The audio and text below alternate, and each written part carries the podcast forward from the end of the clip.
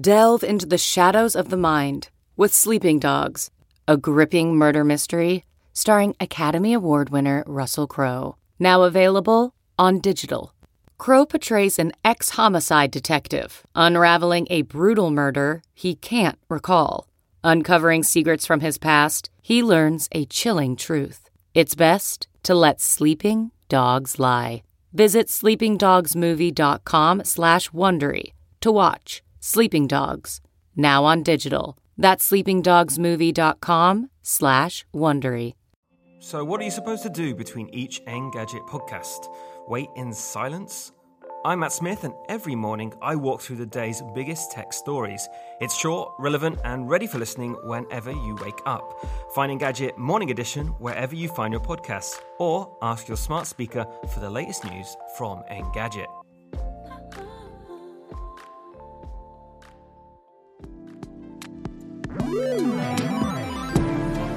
What's up, everybody, and welcome back to the Engadget podcast. I'm senior editor Devindra Hardawar, I'm reviews editor Cherlynn Low. and today it's all about the Surface Duo baby. Oh, Surface yeah. Duo. I've been waiting nearly a year to talk more about this and see more about it, so we've got a lot of details from Microsoft, and it's coming soon. You can pre-order it right now for $13.99. So that's very exciting. Jeez, I know.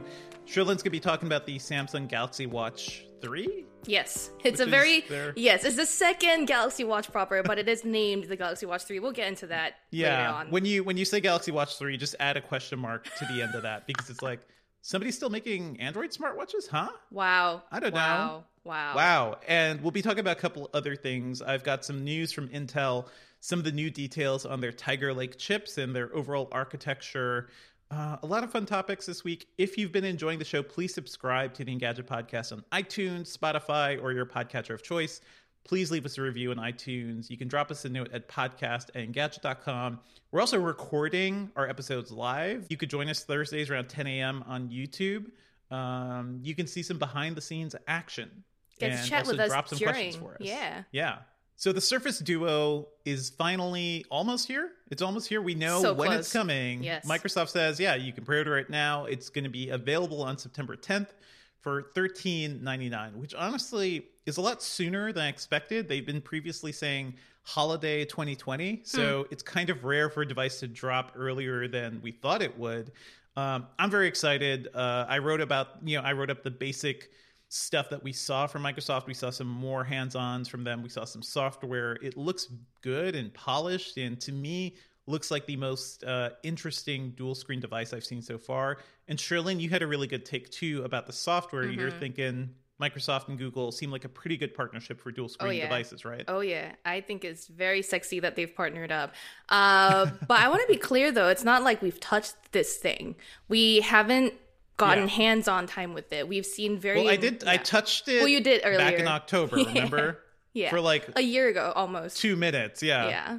But I don't think that anyone outside of Microsoft and Google, it seems like, have really touched this in Mm-hmm. the real world. Um, so a lot of the questions, or a lot of what we've seen so far, is like, you know, Panos Panay, who's the chief product officer of Microsoft, demonstrating it during a live stream and stuff like that. Uh, Mm-hmm. Just lovingly showing it off. Yeah. yeah, it was a really great event that Microsoft put on too. By the way, Yeah. very like professional and clean. But um, yeah, I'm so stoked to see this thing. Um, it's also it's out here in the real world. So one thing we learned is that Microsoft CEO Satya Nadella is walking around using one. I don't know if it's his primary device, but he's been using it. Yes. Uh, Panos says that he's using uh, the Kindle app alongside Right. a note-taking app because he is that sort of nerd Yep. that takes notes immediately as he's reading. So I do that too. Shout out to like that is some great nerdy representation. Uh, we've seen uh, Hiroshi Lockheimer, um, pretty much head of Android over at Google. Yep. Um, is like was tweeting about it. He put up a photo of it next to some nice sushi. yep. So He made some that was, yakiniku. that was cool. Yep. Yep. Yeah, it it was, was it was out there. It's out there. It's real. Let's go over the specifics of it because Yes. we have more Details. details now. So here's what we know so far. It has two 5.6 inch AMOLED screens that form an 8.1 inch display when they're folded open. So that's the you know overall size. Of course, there is a hinge right in the middle of that. So that that is like the big thing. That is the 360 degree hinge that lets you you know rotate the screen all the way around. Uh, you can only be looking at one screen to use it in phone mode. You can hold it together to use it in booklet mode. Um, you can lay it flat like a tablet. Uh, you can use one screen to hold up, you know, the, dev- the device as like a tent stand.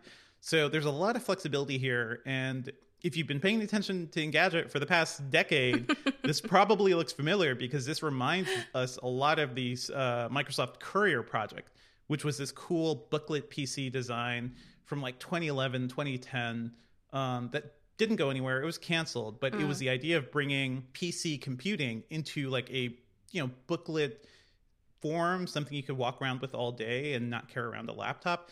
It seems like we're getting there with this, and certainly with the Surface Neo. That's the Windows powered dual The screen device one, that Microsoft yeah. showed off. Yeah, the bigger one. That one is reportedly delayed until next year. Mm. So that is that's interesting and probably makes sense. This is the one Microsoft is launching now, and it's coming at an interesting time too, right? Because it's coming when we just saw the Galaxy Z Fold 2. Um, you know, this is that's the third generation folding device from Samsung.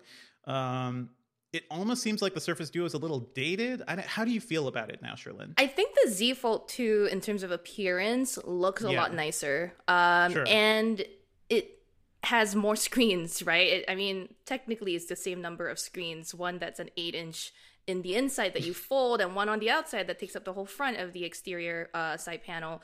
And it's like 6.1 or 2 inches. And it's got like a much better camera setup than the than the uh, Duo, which we're going to Oh, get we'll into a little that. bit. Yeah. Yeah, but the Duo, I will say again, is a first gen device. And if you've listened to this show, you'll hear me and Devindra tell you this never buy a first gen thing because I do normally say that. I will also say I'm I will say I am to pre-order excited. Yeah, this device. I am tempted Yeah. myself to, to check out, like, to get this and buy it for myself, but I haven't thought of like what use case would justify it just yet. So we'll Mm-hmm. we'll talk about that a little bit later. Sometimes you Um, want to you want to live on the edge. Sometimes you want to live on the wild side and get a folding computer from Microsoft that And will probably lose support in a couple of years Yes. because that's how Microsoft rolls. And if you want to, Yeah. if you want to support the Microsoft graveyard of dead products, go for it. And if that's, you know, if you have the money and the patience Go for, for that, it. do it. But again, this is a You know, I did device. buy. I bought one of the Microsoft Kin phones, the like weird danger phones that they made Okay. um, right before Windows Phone launched. So I bought it for like thirty bucks just to have this weird product in my hands. But you know, I collect all sorts of weird gadgets from Microsoft. Let's go into some specs here too, because this is the Yeah, new there's stuff more we know. specs too. Yeah. Yeah, it's running. The Surface Duo is running a Snapdragon 855 processor, so not this year's 865. Yeah, or the not even like very Plus. Right, certainly not that. So they were clearly working on this since last year, um, or at least two years, because they Yeah. probably had access to that for a while. It has six gigabytes of RAM. It starts with 128 gigabytes of storage, which I I kind of Don't know want if that's more enough, yeah. at 13.99. So yeah, if you want 256, you have to pay an extra $100, uh, $1,500 for that device. And to me, I feel like that's a better starting point for a phone like this, where you're probably going to have a ton of content. You're probably going to be treating Yep. it more like a PC. Um, interesting thing is, uh, in terms of cameras, just one 11 megapixel camera, and that is the little circle you see above the screen in the screenshots and like videos out there. To use it as a rear camera, you're basically meant to fold the screen around and use it in phone mode. I am not sure how this is going to work out. because Yeah. this is This totally is a- against the way cameras are going now in smartphones. It is, yeah, seems like a compromise to me. Well, I mean, which is this is a selfie camera that you're going to use for portrait uh, for landscape shots as well, that sort of thing, right? So, so I mean, Yeah. most most selfie cameras are like 8 MP, 10 MP right now, so 11 MP isn't that bad. But I will say this is why I we caution against first gen products because you know if there's going to be a Duo 2 that it'll have a better camera. But for now, 11 MP. And who knows? Like I haven't seen it in action. It could be it could be a rear sensor that they're using in the front. In which case, you'll actually have better, you know, selfie Yeah, video I- and video conferencing than a typical smartphone. We would but need we don't know. Yeah, we would need a bit more specs. I mean, I would say like a lot of like even the Note 20 Ultra. Some of I mean, the Note 20 Ultra uses a 108 MP sensor, but some of the like secondary supporting cameras are like 12 megapixels, little much. A and the little much. Pixel 4 also 12 megapixels. Yeah. Uh, yeah, we also, like you were saying, it's the thinnest Surface device. Mm-hmm. When it's opened up, it's 4.8 millimeters thin. Uh, it's using a battery that's spread across both sides of the device. It's only around like 3,500 milliamps, so like not that, not that big. Yeah, especially for two screens. Microsoft, yeah, especially for two screens. Microsoft claims all day battery life. Um, it just looks good. It feels good. It weighs a little more than a half pound, so Mm-hmm. slightly heavier than the iPhone 11 Pro Max, the Mm-hmm. biggest iPhone. You know, so makes sense because there's Gorilla Glass in the back. It's all glass on the front. You've got more metal going on here. Um, th- this device is definitely a choice. You know, it's a choice like when somebody buys a note. It's like I want a big phone for you know to scribble on and do all sorts of stuff.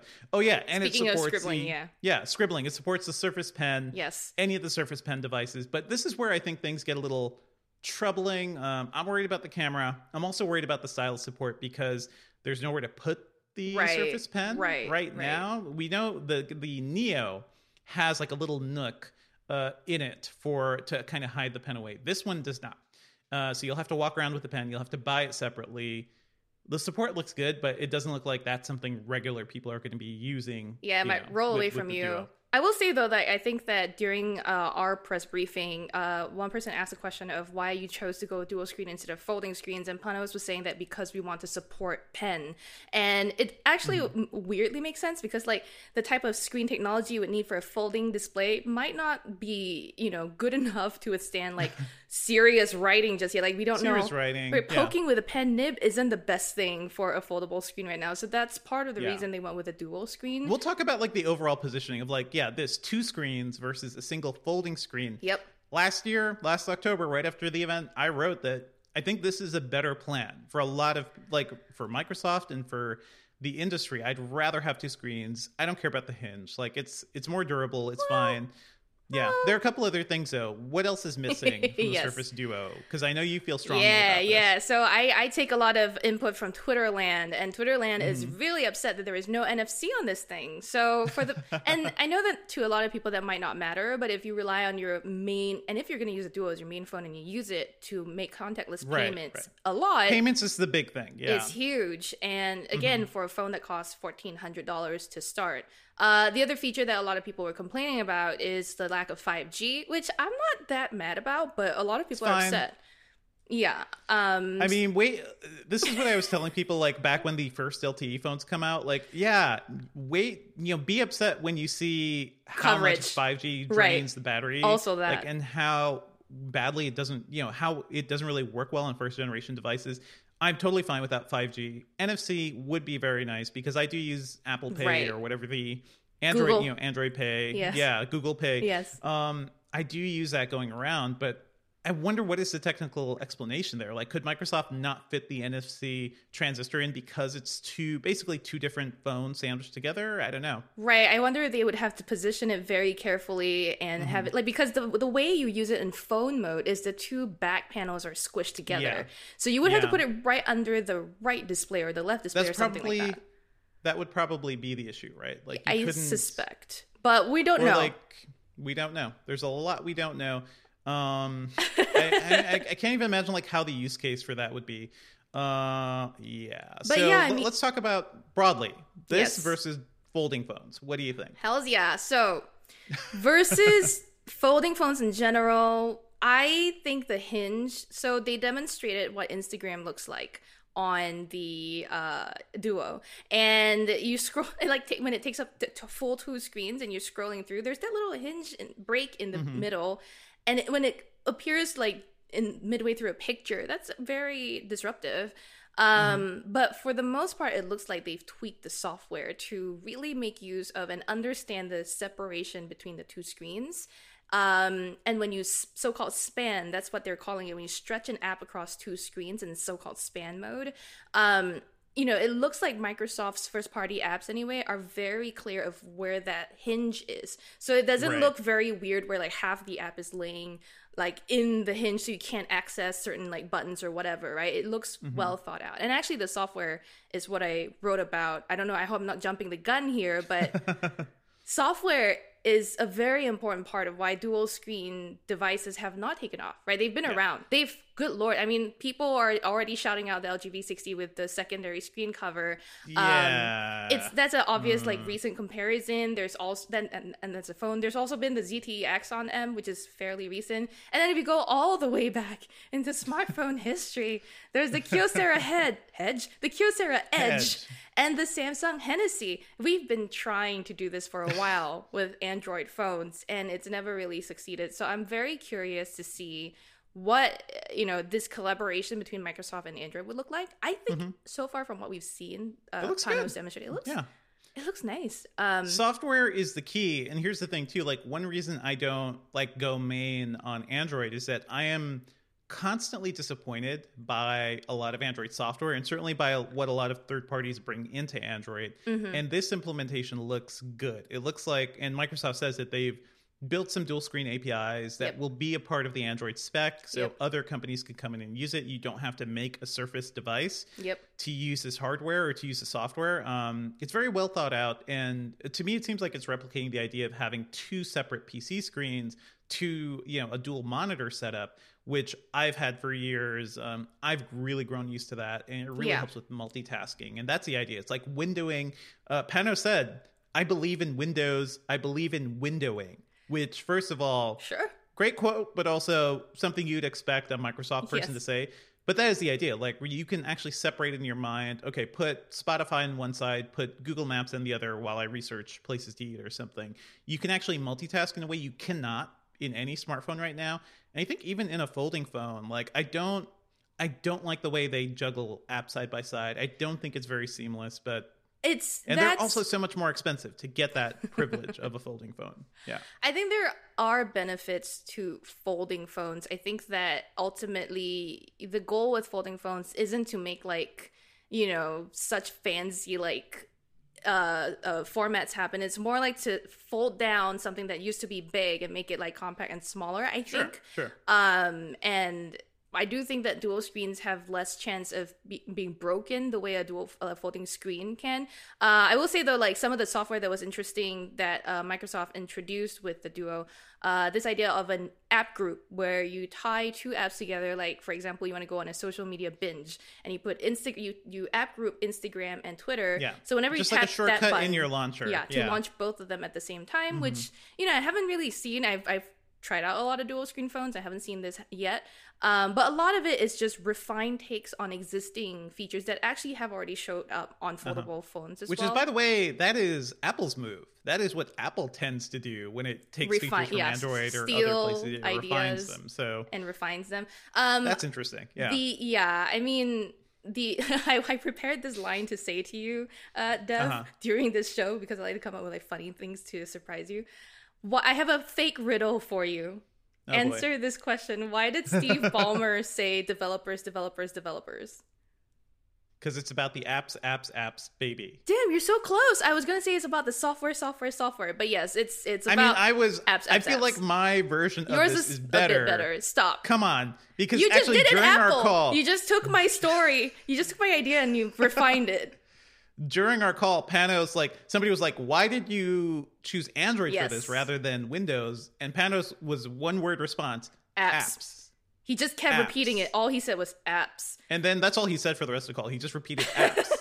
He broke. No, no he did go on to Yeah. say mobile apps, and he did go on to say Yeah. that having access to the Play Store is very important for a device Sure. like this. And in that article that I wrote about why this software gives me hope, I think it's smart of uh, Microsoft to work with Android on this because they need to Mm-hmm. position the Duo.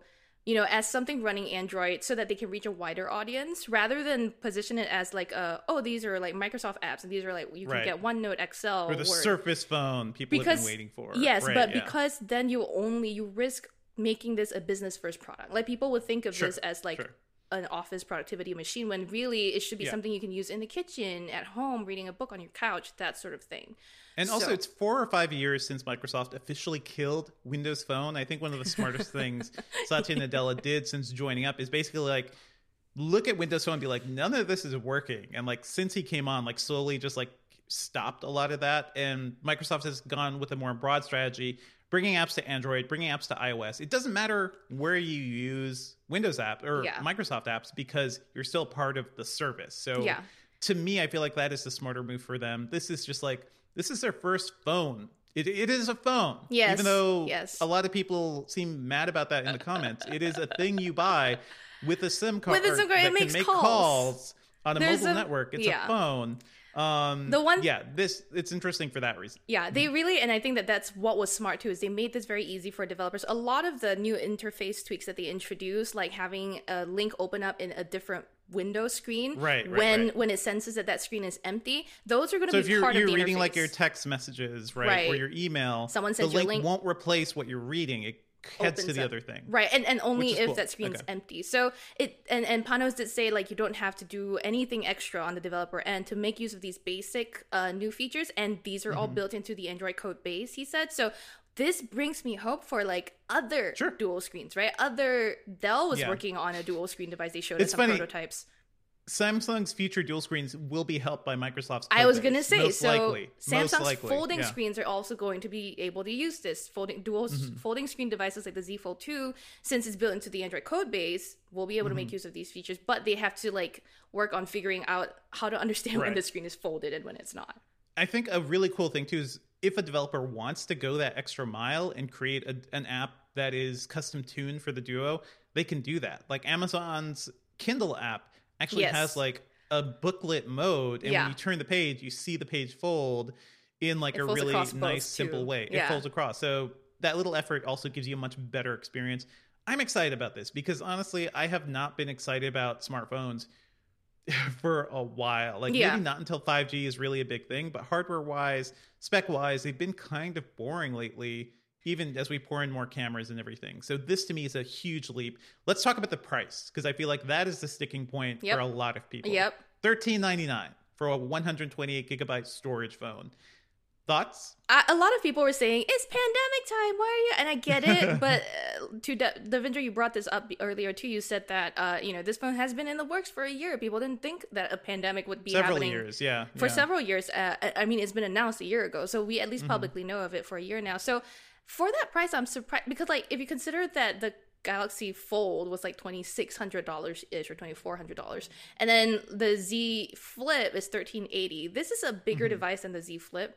Um, and for it to come so close to the Z Flip in terms of price is like Yeah. incredible. I mean, obviously, it's not a folding screen, and that in itself is an expensive component. I, I think in context, it is it's a good price also because Apple started pushing the iPhone past a thousand dollars, and then Samsung did it with their flagship yeah. phone. So like we're used to very big phones, you know, going well past twelve hundred bucks now. Yeah. You're getting more with There this are- compared to a lot of other premium devices. Other people do have concerns that for that Mm-hmm. price, though, you're getting like years old technology. Like we said, like the Snapdragon Sure, 855 sure. is an old processor, six gigs of RAM isn't the most for two screens. So there, there's a trade off there. But I think you, for that money, you pay, you're paying for what you get, right? Because like You're paying for the form factor and everything. you're yeah. mostly for the form factor. So, and that doesn't include the Surface Pen, does it?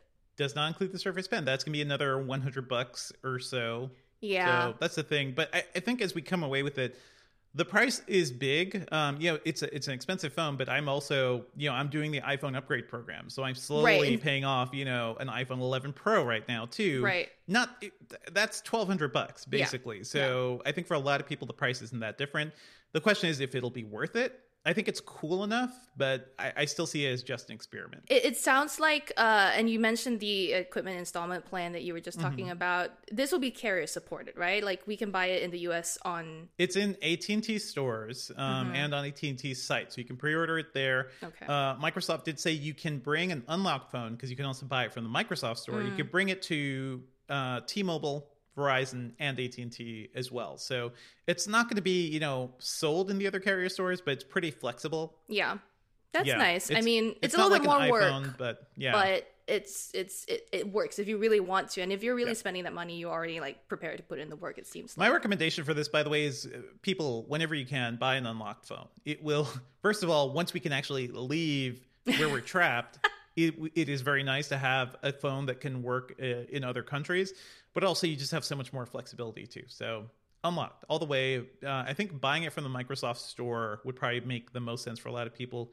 Do an installment and plan they yeah have do to. an Yeah. installment plan if they they offer it there's a lot of other concerns too about this device right we were talking about the price uh, some people pointed out that in a lot of the pictures and some of my friends also noticed that uh, when people are using the duo it seems like there's some kind of rugged case or some kind of plastic case around it um, and people are concerned that this means the device is not durable it can't take a, bre- a beating what do you think Right. of Uh, no phone is, dur- is durable. like no phone can take a beating. I think what's interesting is we were looking at some photos, and yeah, there's this weird like white case, like a bumper case around it. It seems like it comes in the box. So instead of being worried about like the case, uh, the phone not being durable, which I want a case on every single device, I think it's more interesting that Microsoft actually maybe Includes putting it. this in the box and includes it. We've seen some photos. Uh, Hiroshi Lockheimer's photo has the case, and it looks like it's like a bumper. It doesn't cover everything, but Yeah. still it looks good. It looks like it's not adding much thickness or you know not taking away from the style much. Uh, I I want to get my hands on it. We will hopefully be getting some, you know, a unit to review soon, and Cherlynn has already called dibs. Wow. Uh, but yeah, Cherlynn has called dibs, but as no, soon we as she worked is done with together it- on this. Devindra, we made Yeah. the decision together. I will yap it. no. I remember Cherlynn calling dibs and just saying it's mine. Nope, nope. Um, wow, you're a total liar. I have the receipts. we are definitely going to be covering this. Like, there's going to be a review. There's going to be other ways of covering it because I want to look at it from Yeah. the perspective of like maybe a mini PC, maybe as a Surface device. So let us know what are your thoughts. Um, you know, podcast at engadget.com. Let us know how you want us to look at these devices. What are your questions, and how do you think we should be covering it?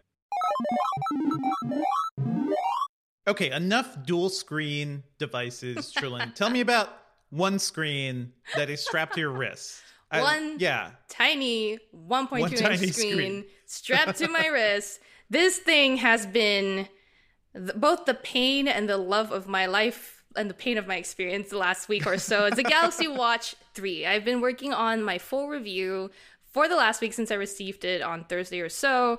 And I a lot of people, you know, think are, are like the Apple Watch is the best watch for the iPhone users. Sure, But what about an sure. Android watch, right? And a lot of people are disappointed in Wear OS. Wear OS is a very limited OS. Um, and I will say that like Google seems to be working on that, and Fitbits, the acquisition of Fitbit could bring about some interesting things. But right now, the most powerful OS for an Android phone on- in terms of the smartwatch experience is Tizen. I mean, I, I can't say anything else. Everyone I've spoken to who covers wearables agrees with me on this. Tizen is the best Android watch OS. And, Tizen is Tizen is Samsung's Samsung's OS that runs software, on the yeah. Galaxy Watch 3. So, what's new about the Galaxy Watch 3? Some things like the ECG feature is very similar to what the Apple Watch Series 4 or 5 started. Um, there are some new exercise features, some new health tracking features. Uh, so, I wasn't able to test ECG because that's only just gotten FDA approval. They weren't able to roll it out yet, and you know it's only available elsewhere in Korea. Nowhere else really has it yet because they need regulatory approval. Um, but I was able to get a software update that enabled some of the features like blood oxygen tracking and VO2 max readings. So it's it's it was a struggle kind of to review this thing because I have to decide like what features are consumers going Right. to get because these things are already on sale. So I need to test the feature or the watch as it is right now, as you're going to buy it right now, right? So Right. well, uh, can you tell me, like, Cherlynn, what as a watch? Come on, it's something you wear in your wrist. It's Mm-hmm. Yes. supposed to feel good. I like the look of this thing from the top, like from far away. I think from the side, I, I had gotten, I think the Galaxy Watch 2 for my wife a couple years ago. That was a chunky boy. This also looks very chunky It is from the side. Like it, there's a big pod on your wrist. It is Yeah. not like a sleek watch or anything. It is chunkier than, say, the Apple Watch. It's chunkier than the Fitbit Uh-huh. Versa, but it is smaller than the original Galaxy Watch. Which let's let's again play that game.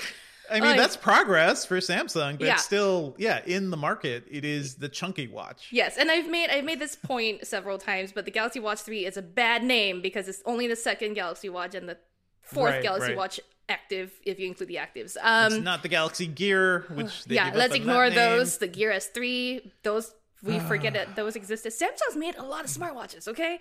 But They make this a guy lot of crap. Yeah, This guy, the, the the Galaxy and the Gear series, the ones with the spinning bezel, they've traditionally been a bit chunkier. They've been a bit more oversized. They have that so-called, you know, oversized aesthetic that people like. Uh, the spinning bezel is smaller and lighter than before, which I like. Um, I was concerned because when our uh, mo- senior editor for mobile, Chris Velasco, did his hands-on, he noticed that the spinning bezel just didn't like clunk into place as definitively as before. So it's not like a big chunker, or like it's not a big gear wheel, but it still spins and it still clicks into place quite nicely. And I like it. I think it's easy to use still. And this remains, both Chris and I agree, this remains the best way to interact with a smartwatch still to date. It makes swizzing through widgets on the watch so easy. And you know, when you're deciding between this and a Galaxy Watch Active, for example, the bezel is the biggest difference. And other features like Mm-hmm. the ECG that are coming are also some of the differences you would be paying that extra That's money cool. for. Speaking of, this thing costs four hundred dollars. Let to start. The Uh. LTE model is going to cost you more. That's the same price as the Apple Watch Series Five right now, um, which sometimes goes on sale for less. But it is that's why I have to compare it with the uh, the Apple Watch. Is Watch. there an always on screen? Yes, so you can turn that on, and it will obviously affect battery life. But so far, Mm-hmm. I'm getting about consistently two days of battery life with like general use plus workout tracking, um, and like making calls on the watch, which is something you can do, by the way. The other new thing I want to talk about two of like my specific review Sure. testing experiences. One is the uh, fall detection. Because like the apple watch series 4 or 5 samsung introduced fall like tr- samsung's calling it trip, Trip detection. detection. yes but it's actually fa- falling when you fall in.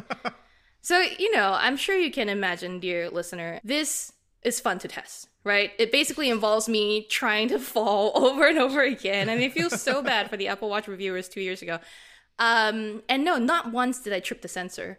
Uh, first, you had to go into your settings to turn it on. Note, in, you know, send an SOS contact or a message when you fall. And then I was like, I laid out my yoga mat because I was like, I'm not gonna fall on my floor.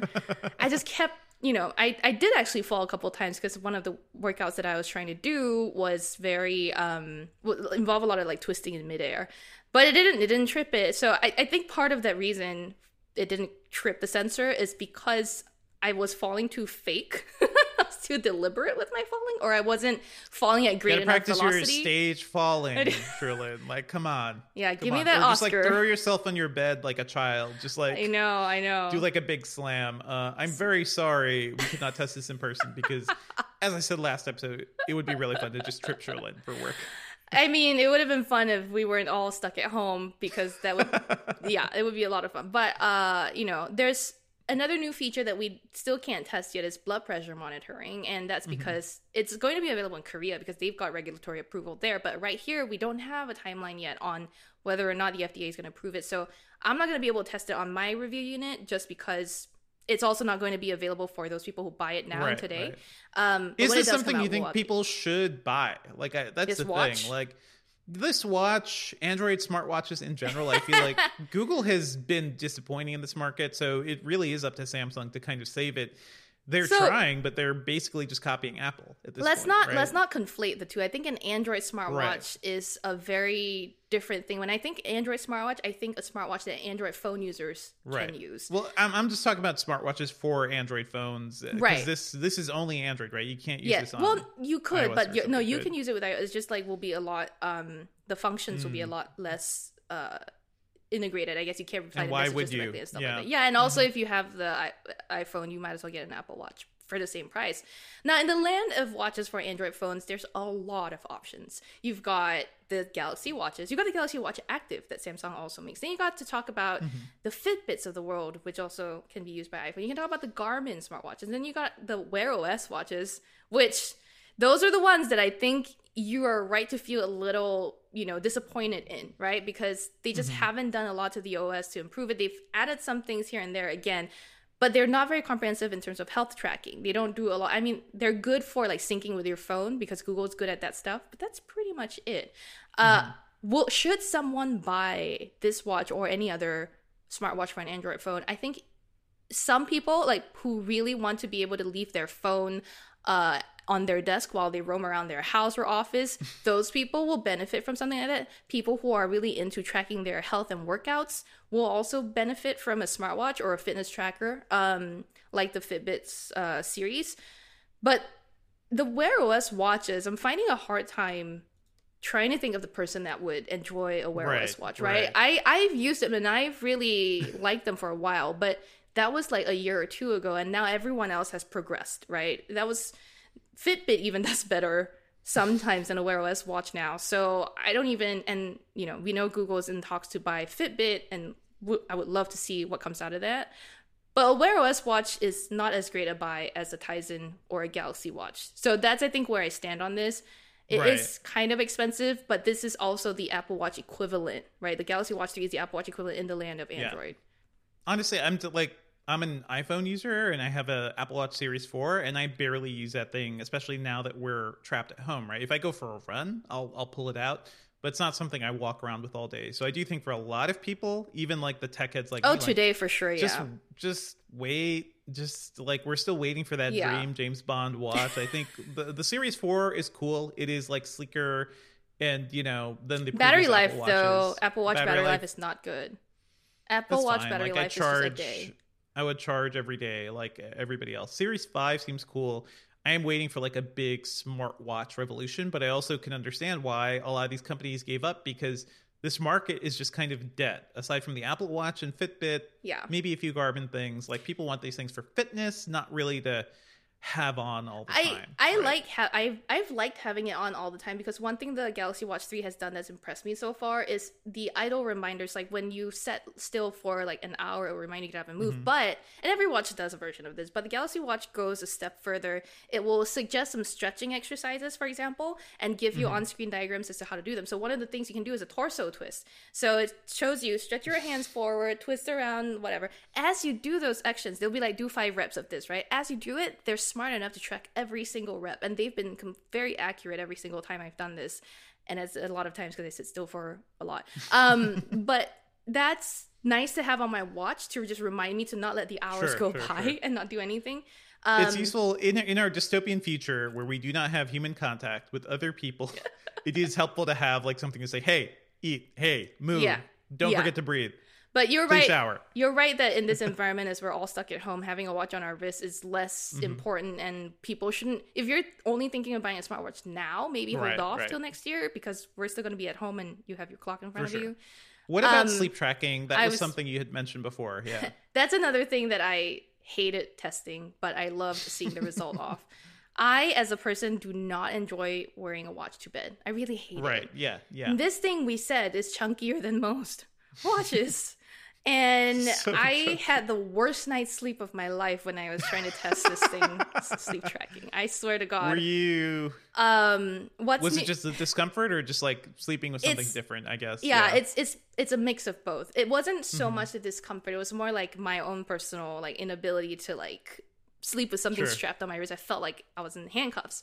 But I will say, Samsung has updated the sleep tracking this time around to include Mm-hmm. uh, heart rate info as well as accelerometer data to give you insight into what sleep zones you're entering. This is something Fitbit has done for a while, but Garmin and Apple don't seem to have a version. In fact, Apple's sleep tracking isn't even rolled out live. It's still in the WatchOS 7 beta, and it's pretty basic. So now Samsung's got this, and I I had the worst night's sleep of my life. I was drifting in and out of sleep. I didn't really get any restful sleep at all, and I was woken up at 6:30 a.m. by a delivery person at my door when I was finally getting some deep sleep after like waking up at 5:30 a.m. So anyhow. I was perfect day. yeah, day great sure. night. I was very upset, but when I woke up in the morning, I was like, I bet this the watch didn't even capture any of this. And I looked at the watch, and it captured every single thing. Like it showed that I only had. Did it just say, "Hey, girl, are you okay?" In the morning. Yo, How you doing? I tried to work out after. They were like, "Are you sure you're feeling up to this?" I was like, "No." Maybe you should just lay down. But I will say the info was very good, right? On the watch face itself, Mm-hmm. I could see that I had done like four cycles, and three of them were above the deep sleep line. So I was only in light sleep and REM sleep. And then as you know, Mm-hmm. it really corresponds to my experience. Around five thirty, I woke up Uh-huh. and I saw the sun was about to rise. I tried to go back to sleep and had finally had restful sleep. It showed that I was in deep sleep around that time before the delivery person woke me up. So this is it was surprisingly accurate to me. It's something. Fitbit, it's yeah. something. It's Yeah. I mean, if you're interested in tracking your sleep like that, this is really good data to have. But I don't know Yeah. that a lot of people want something as in depth as this. So it really I, depends. d- I do. Let me just say, I feel like we've gone backwards a little. Like I remember when, with the first round of fitness trackers and everything, when Fitbit had just came out, and Jawbone, Jawbone, a company I love, like just their products were Yeah. so you know interesting and weird, and they flow cl- too close to the sun. Yeah. they could not survive um because they were. The company making all the Bluetooth speakers people wanted. Yep. The Jawbone Up was my Yep. favorite fitness tracker just because of the way it felt. Um, that had really great sleep tracking, and it was so thin and light and like easy to wear that Yeah. I didn't really mind taking it to bed and Yes. getting that data. I There's there's I a hope lot the of smartwatches get there. there's Yeah. a lot of devices out there that can do that too, right? Withings makes devices like that. We still got like Right, right. Jabra devices. But here's the thing: the challenge with making a smartwatch really good is because you have to make components so small they fit into a thing that's this size, like 44 millimeters, Mm-hmm. 41 millimeters, 1.2 inch screen. It's already so difficult to get a good battery in there. They can't really do much else with it. So that's a challenge. Uh-huh. Yeah.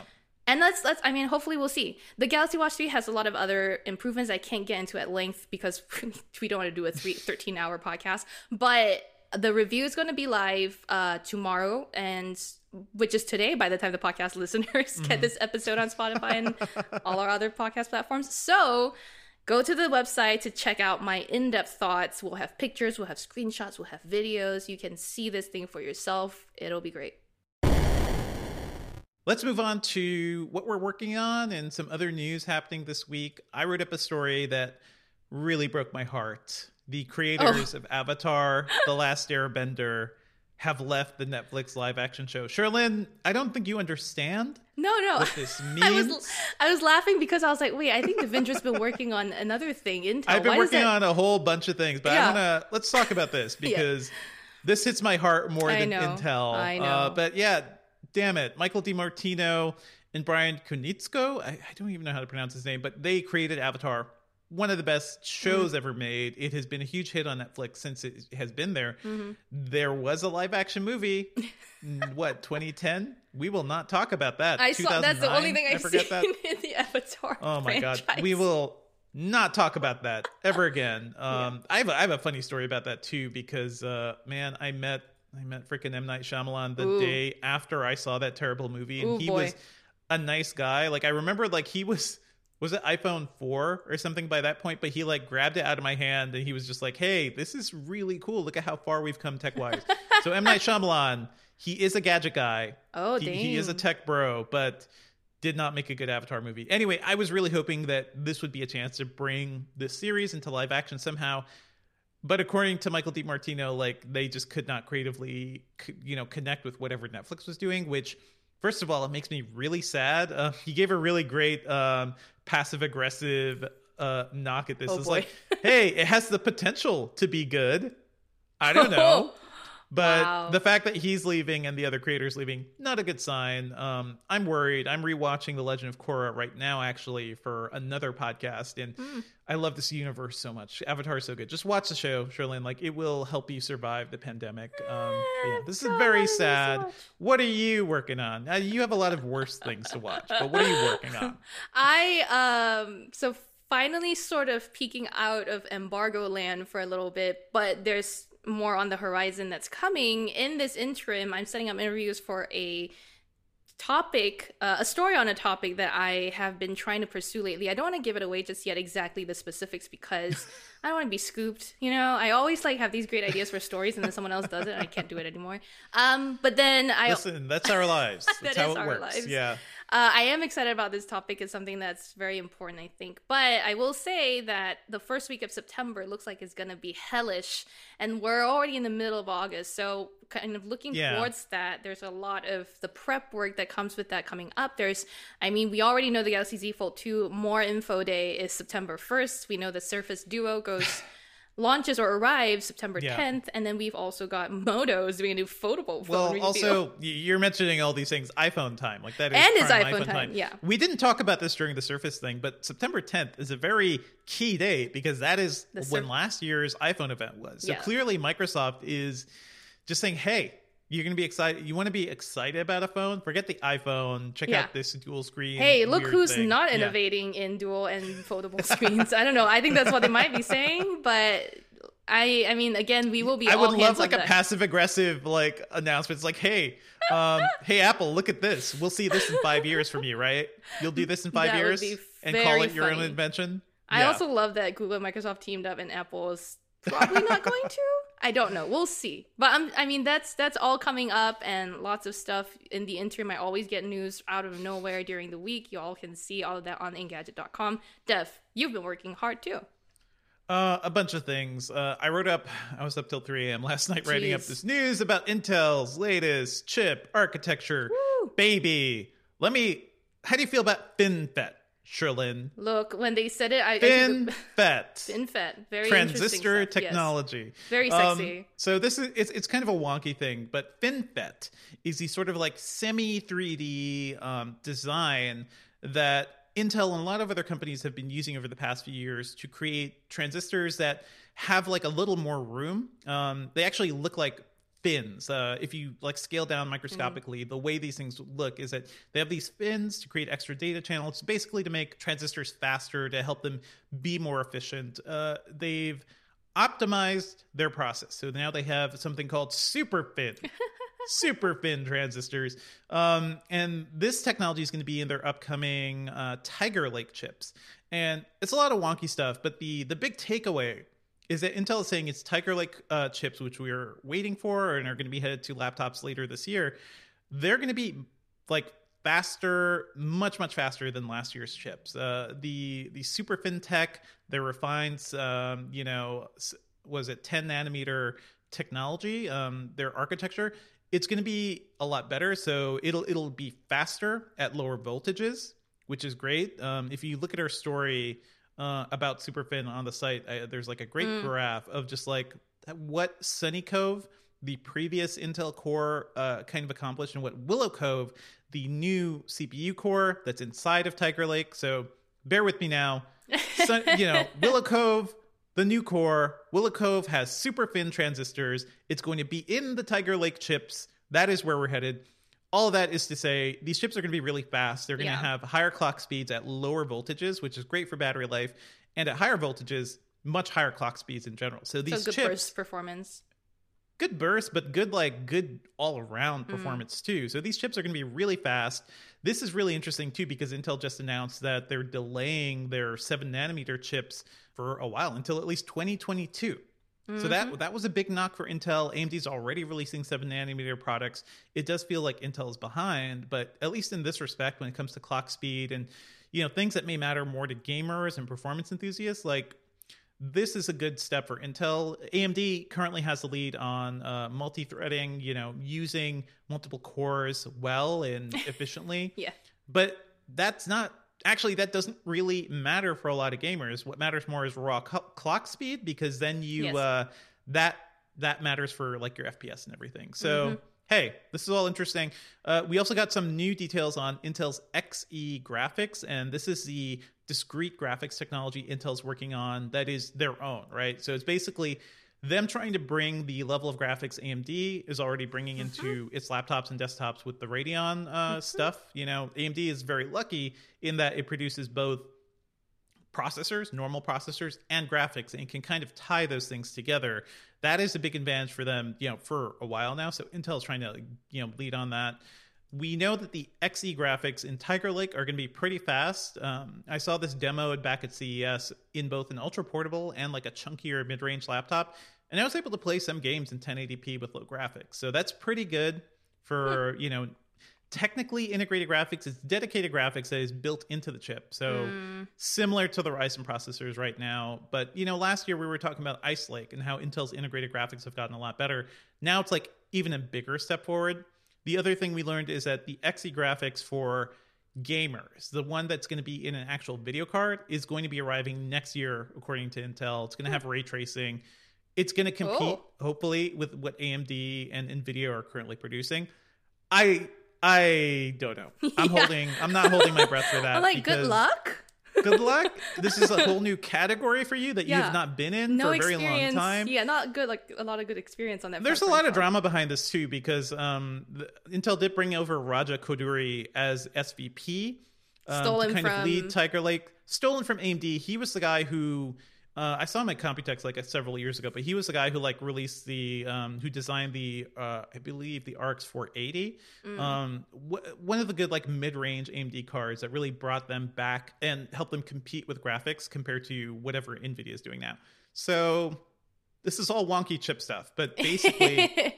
Tiger Lake chips, I think are going to be really interesting. I'm excited to see like how these things are actually done. Yeah. Uh, you know Yep. How they're actually handled. Um, Yeah. yeah. And one more thing we're going to mention too, uh, kind of related to all this, we did learn we got some Xbox Series X news, and Microsoft announced, hey, it's coming in November. We don't have a clear ship date. It's coming in November. It has thousands of games that'll be playable on it. That seems like good news, right?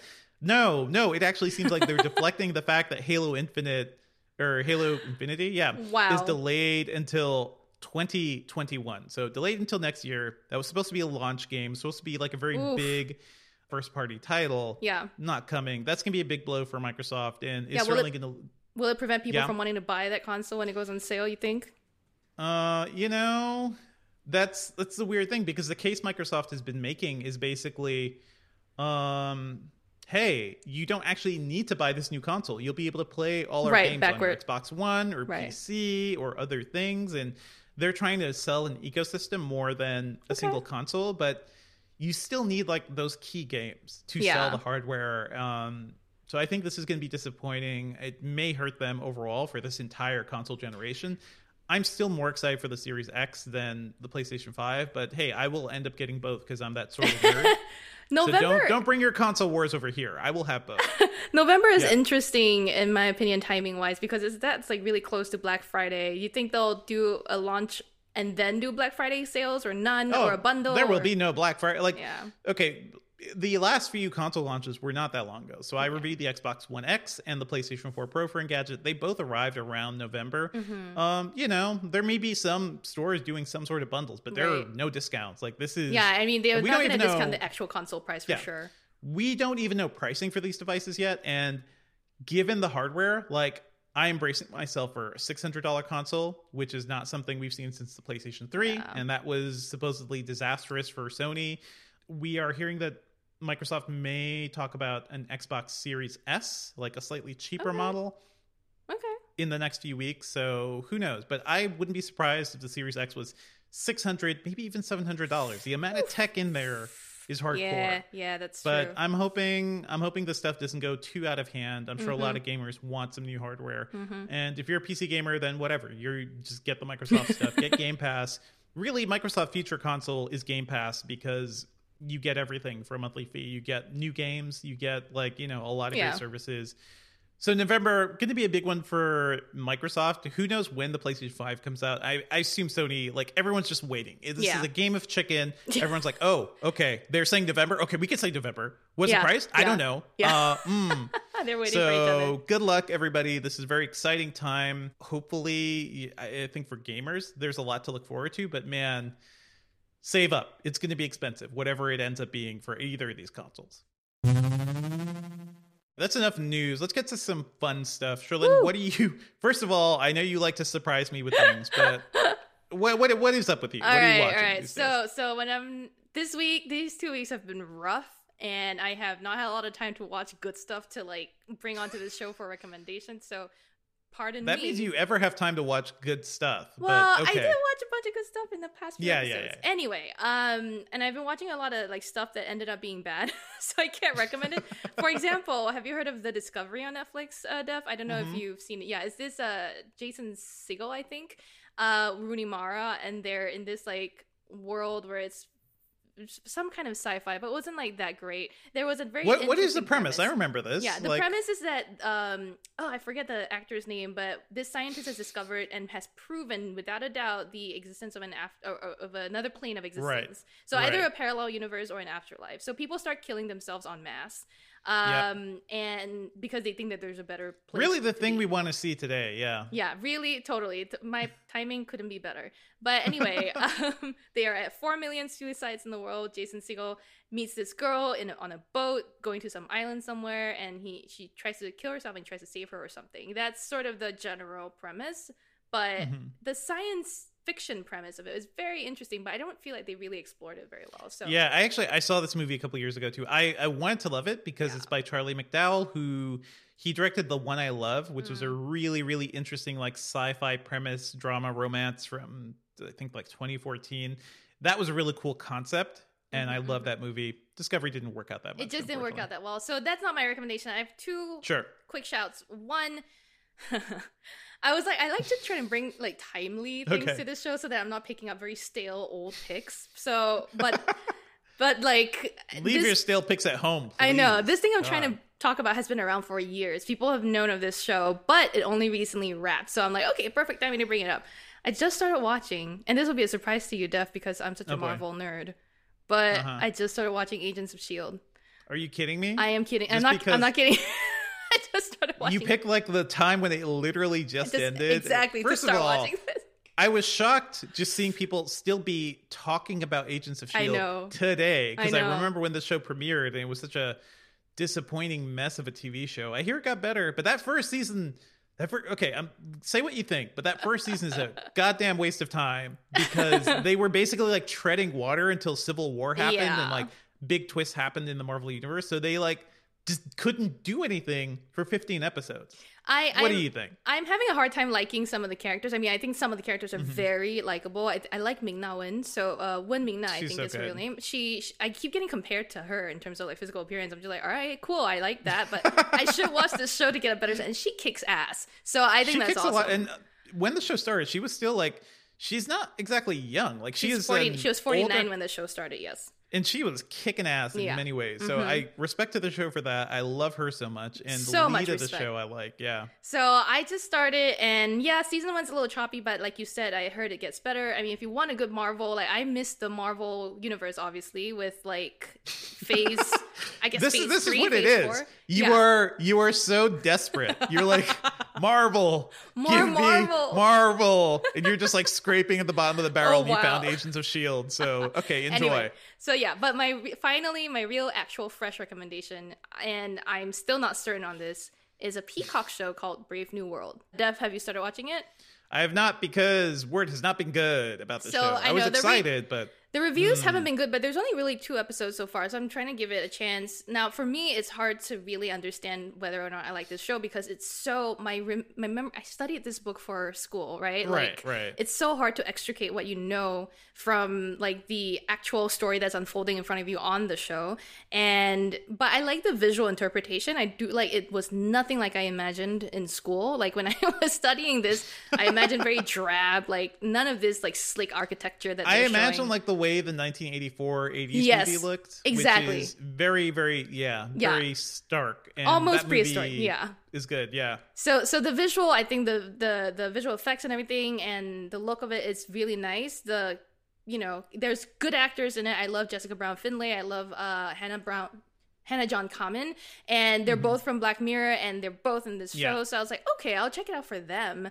Um, and they're both great in it. So if you really want to, you know, you can extricate like your memories of school time, you know, reading Brave New World, the book, and want to see it play out in a show, I think this is a good way to check it out. It's got good effects, it's got good graphics. So It's also like it, we are living through the dystopian Oh, Lord. that a lot of these books predicted. So it's I- like, wow, yeah, and I will say time. there's a bunch of Not the like n- nudity and whatever. So if you're that's not your thing, just don't. But if well, it now is you your just thing, sold me, Charlotte. I know, you're gonna watch it There's nowhere else to find nudity on the internet. what if, what would you say I should watch, Dev? Uh, a couple of things. I don't. You probably don't care about Halo, but I think there was one video that I saw last week that really cracked me up, and this was uh, Brian Gilbert over at Polygon, who he's a video producer there. He makes some funny things, but he basically created this thirty-minute or so long video about reading every single Halo novel. And as somebody who has read like some of the earlier, like the first couple of Halo books, I was like, okay, this is cool. This is interesting. Oh. Because as a world, Halo has like a lot of like lore. There's a lot of stuff going on. Right. The games don't always really tap into that. So I was like, okay, what, what is going on here?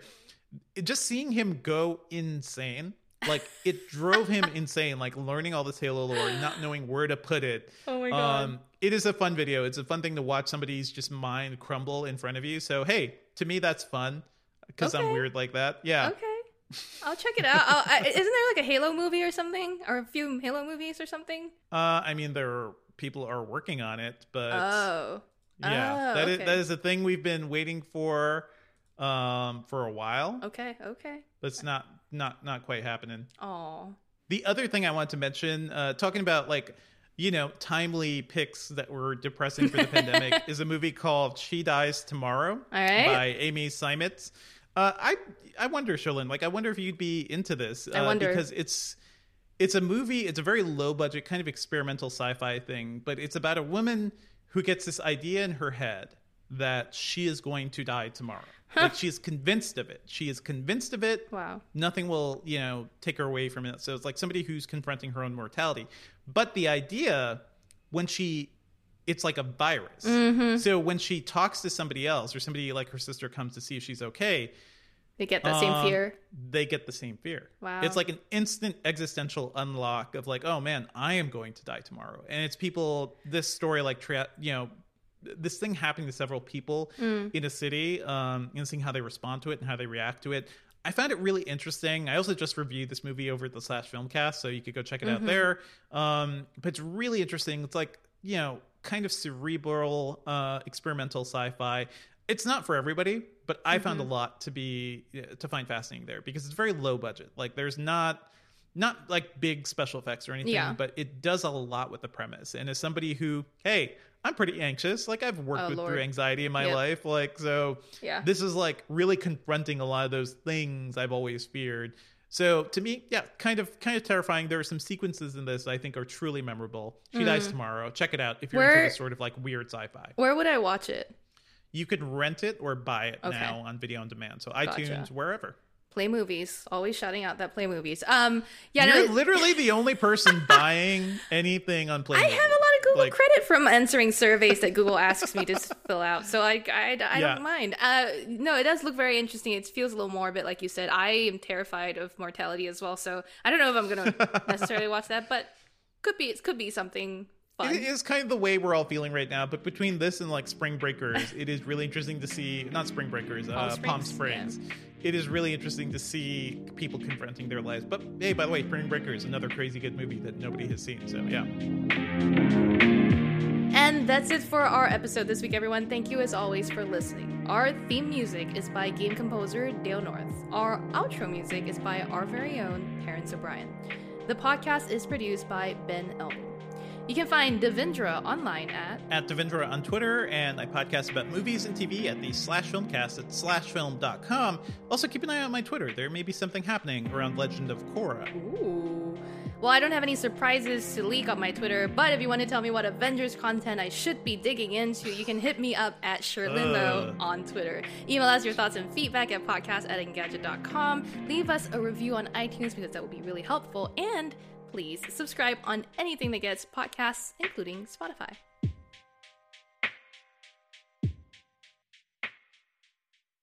I see a question in Chinese that I can quickly answer. Why is this thing so expensive? 为什么卖这么贵？